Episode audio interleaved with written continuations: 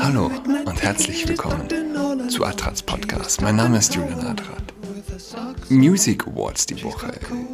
Video des Jahres von Lil Nas, äh, Lil Nas X. Äh, das zeigt, wie er von Satan sodomisiert wird. Das ist das Video des Jahres. Äh, MTV, MTV-Produzenten, Redakteure Executives, wie auch immer, haben ganz offensichtlich einen speziellen Platz in der Hölle. Ich meine, im äh, frühen 20. Jahrhundert wurde Satan in Russland zu einer Kultfigur für die Künstlerklasse. Nicht, weil sie an den Teufel geglaubt haben. Überhaupt, äh, natürlich. Äh, äh, am, zufrieden, am zufriedensten ist der Teufel, wenn man nicht an ihn glaubt. Das sowieso. Jedenfalls haben die nicht an den Teufel per se geglaubt. Das macht kein säkularer Mensch, der vom Teufel spricht. Äh, sie haben ihn aber als Beispiel gesehen, als Beispiel für, als Sinnbild für den, für menschlichen freien Willen, äh, als Triumph des Individuums, ja, als Sieg des menschlichen Willens über allem anderen. Und diese Art der Dekadenz ist äh, die Revolution gefolgt. Wir sehen das heute in den USA, wenn man, wenn man Augen dafür hat. Wobei äh, die Kommentare unter dem YouTube-Video lassen nicht unbedingt Gutes hoffen. Was mich eigentlich verwundert, weil es sind 8,8 Millionen, 8,8 Millionen Daumen hoch äh, im Vergleich zu 1,1 Millionen Daumen runter aktuell. Also ein Faktor von ein Achtel Daumen runter. Was recht viel ist im Verhältnis, glaube ich. Insgesamte Aufrufzahl 350 äh, Millionen. Aktuell, wenn ich, wenn ich äh, neu lade. Ah, nee, knapp, knapp 350 Millionen Aufrufe aktuell. Und wir sehen es in dem Video. Schlussendlich nach, äh, nach der Homoerotik mit Satan und der Erotik einer androgynen Person, die aus der Schlange erwächst, unter der der äh, Sänger zu Beginn des Musikvideos äh, sitzt und singt und von der er dann ebenfalls verführt wird schlussendlich, ganz am Ende, wird äh, nach dem Akt sozusagen, bricht der Satan das Genick. Bricht er ihm das Genick und setzt dich die Krone auf. Was damit auch fantastisch konform geht, dass nur er der Darsteller ist. Er ist der einzige Darsteller mit unglaublich aufwendigen Masken und Bearbeitungen. Ein Darsteller. Ein Darsteller, der sexuell mit sorry.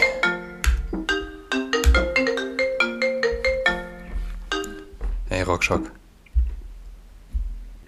Ja, also, sorry. Ah, ein Darsteller. Ja? Ein Darsteller, der sich. Ja, ein Darsteller, der Satan entmachtet. Welcome to the brave new world. Ich weiß nicht, ob man das Video schauen soll.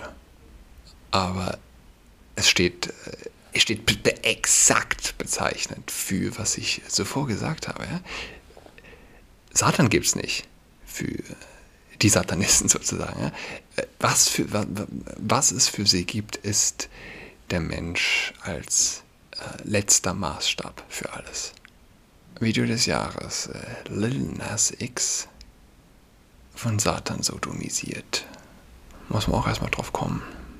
Stehen wir vor einer Revolution in den USA? Ich weiß es nicht. Könnte, es könnte zum Kollaps führen, ja, ähm, aus dem eine Revolution erwächst. Eins ist sicher, eins ist sicher, die Zerstörungswut de, der Linken ist bestialisch und ist in vollem Gange. Ein Superstar, Jahrgang äh, 99 ist er, glaube ich, 22 Jahre alt ein Superstar mit 350 Millionen aufrufen jetzt auf diesem einen Video, der sich von Satan, äh, der, der, eine erotische äh, Verbindung mit Satan eingeht. Äh, es geht nicht spurlos. Wir sind wieder bei der Frage, was kostet das? Was kostet uns, was kostet, was heißt uns, was kostet es den 16-Jährigen? Was kostet es den 17-Jährigen? Die 17-Jährige? Das ist völlig, völlig egal. Was kostet es den Teenie, dieses Video? Haben wir, wir, wir, wir haben eins verloren. Wir haben, wir haben das Mitgefühl gegenüber den Teenies verloren.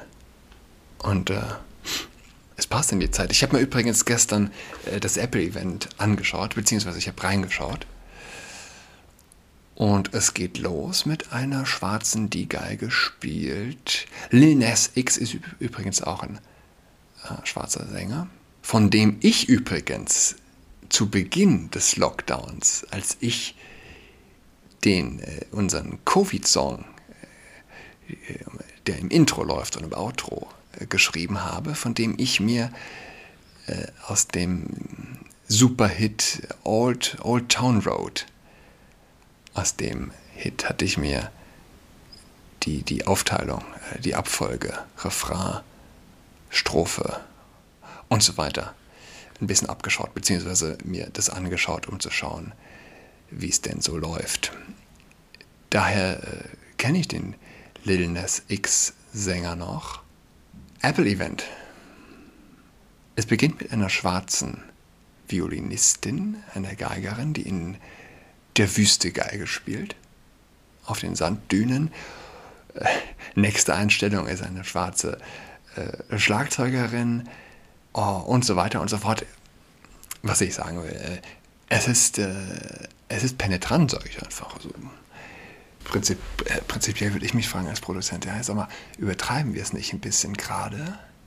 Aber kill your enemy oder kill, kill everybody with a smile, übertreib's lieber. Trag richtig fett auf, ja. Hm, was es ganz schön exotisch macht, das Event anzuschauen. Und nirgends, nirgends ist die perfektionistische Befolgung der Corona-Ideologie besser umgesetzt als in diesem Event. Die Maskentragerei ist äh, unfassbar. Richtig, Apple Mini wird, äh, das Bild ist mir nochmal in den Kopf gekommen, Apple Mini, äh, Apple Mini, iPad Mini, maskentragender Arzt, äh, schwarzer Arzt war es ebenfalls. Und eine, war es eine Pflegerin, war es eine junge Ärztin, die gemeinsam ins iPad Mini schauen Catherine Bigelow, die den Film, ich glaube, den hatte diesen Scharfschützenfilm, der hat diesen Oscar gewonnen. Ich bin mir gerade nicht sicher. Äh, äh, nee, es war nicht der Scharfschützenfilm, oder? Es war jedenfalls war es ein äh, Irak, ja, Irakkrieg Film. Maske. Mit dem iPhone werden die Filme gedreht unglaubliche Fähigkeiten, die dieses Teil jetzt auch in Richtung professionelles Filmmaking hat. Im Freien Maske haben sie auf. Überall tragen sie die Maske. Es ist äh, vorbildlich. Man fragt sich natürlich, warum ist die ganze Welt mitgelaufen? Warum ist quasi, ist quasi jedes Land mitgelaufen? Im Krisenmodus sozusagen, außer außer Schweden. Und äh, mehr oder weniger nur Schweden. Und klar, die Krise ist der Moment der Macht. Aber dann fragt man sich, warum noch immer? Warum wird weiter mitgelaufen? Warum wird weiter mitgelaufen? Und äh, es ist ein Geschenk für jeden Politiker sozusagen, wenn man das so sagen kann. Für die, ja, für die Teile und Herrscher. Das alte Prinzip. Teile und herrsche. Es ist ein Traum.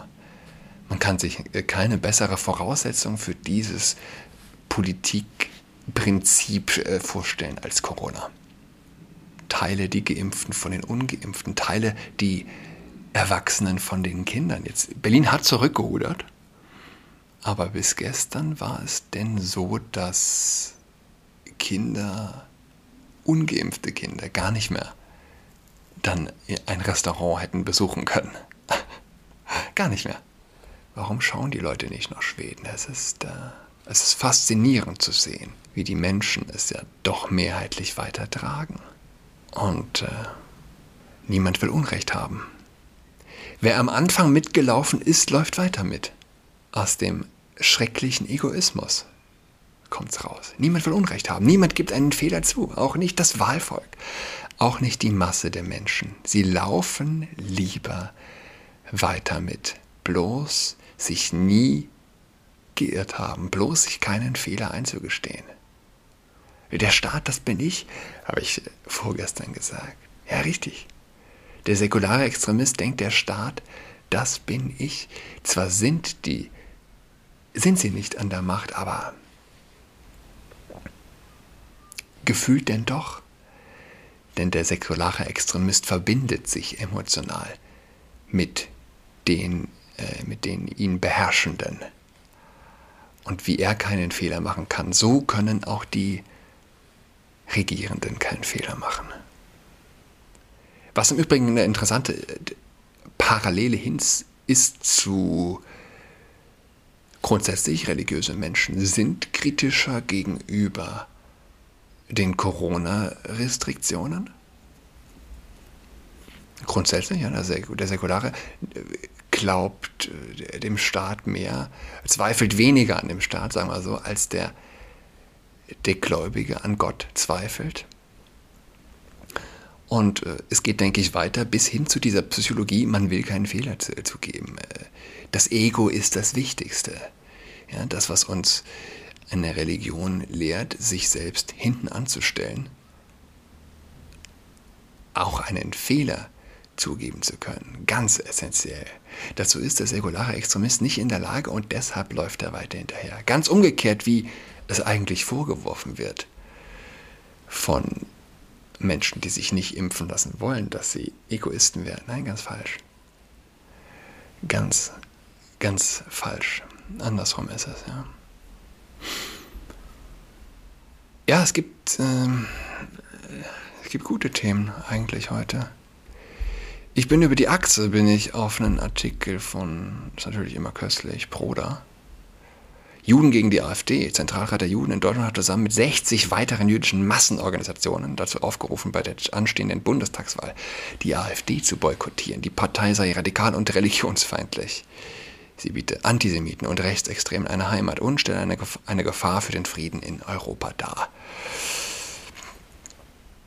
Es, es lohnt sich, schreibt Broder, den Aufruf im Wortlaut zu lesen, zeugt er doch davon, dass die Juden aus der Geschichte gelernt haben.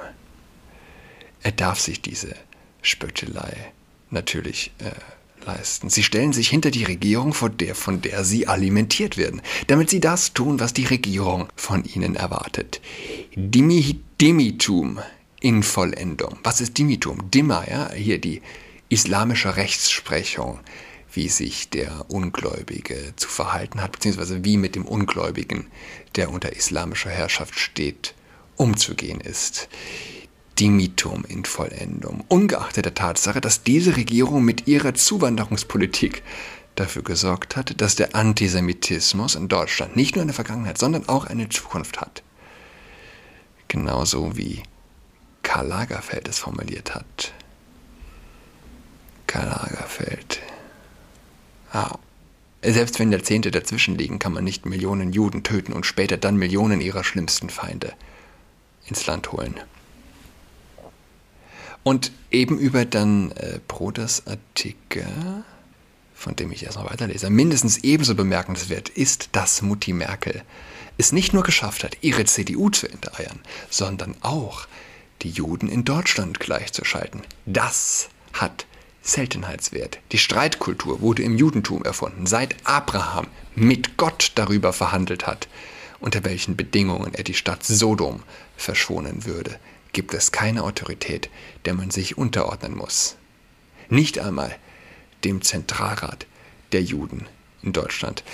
Ähm, ja, faszinierend, wie, wie sich der Kreis schließt. Äh, hier, wie er, Sodom, ja, apropos Sodom, wie sich der, ja, wie das hier gerade zusammenfällt, in eins fällt. Es ist doch, ah, Das ist doch ganz offensichtlich wunderbar.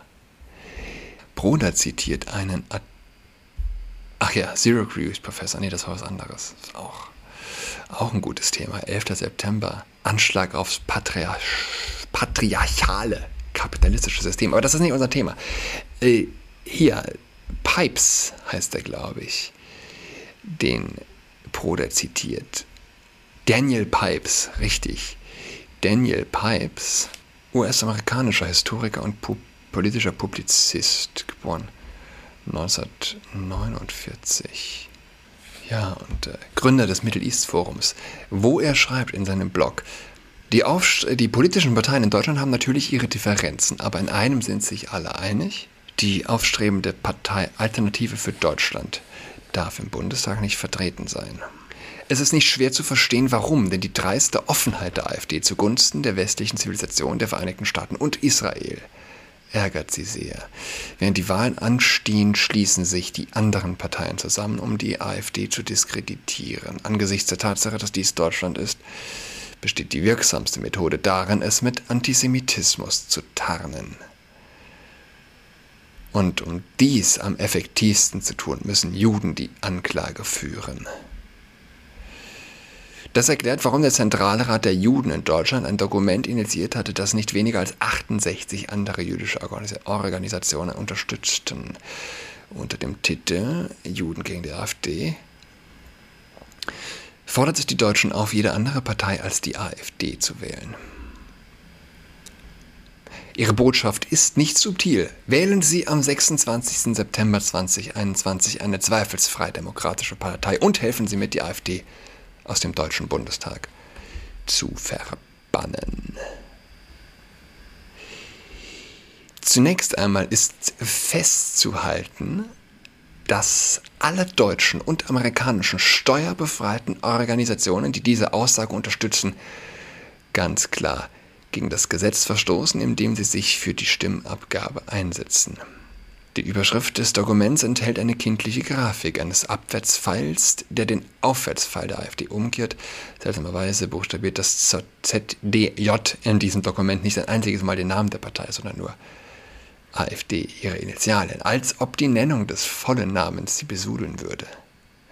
Einen Tag später reagierte die Organisation Juden in der AfD auf diese Sache. Es begann damit, dass das ZDJ fast seinen gesamten Jahreshaushalt von 13 Millionen Euro von der Regierung bekommt. Also natürlich auf der Linie der Regierung ist, auch festgestellt wird, dass Zitat, nur staatlich finanzierte deutsche jüdische Organisationen an diesem Aufruf teilgenommen haben. Unabhängige jüdische Organe wie die Monatszeitung Jüdische Rundschau und konservative jüdische Vereine wie Shabbat Deutschland sind nicht vertreten.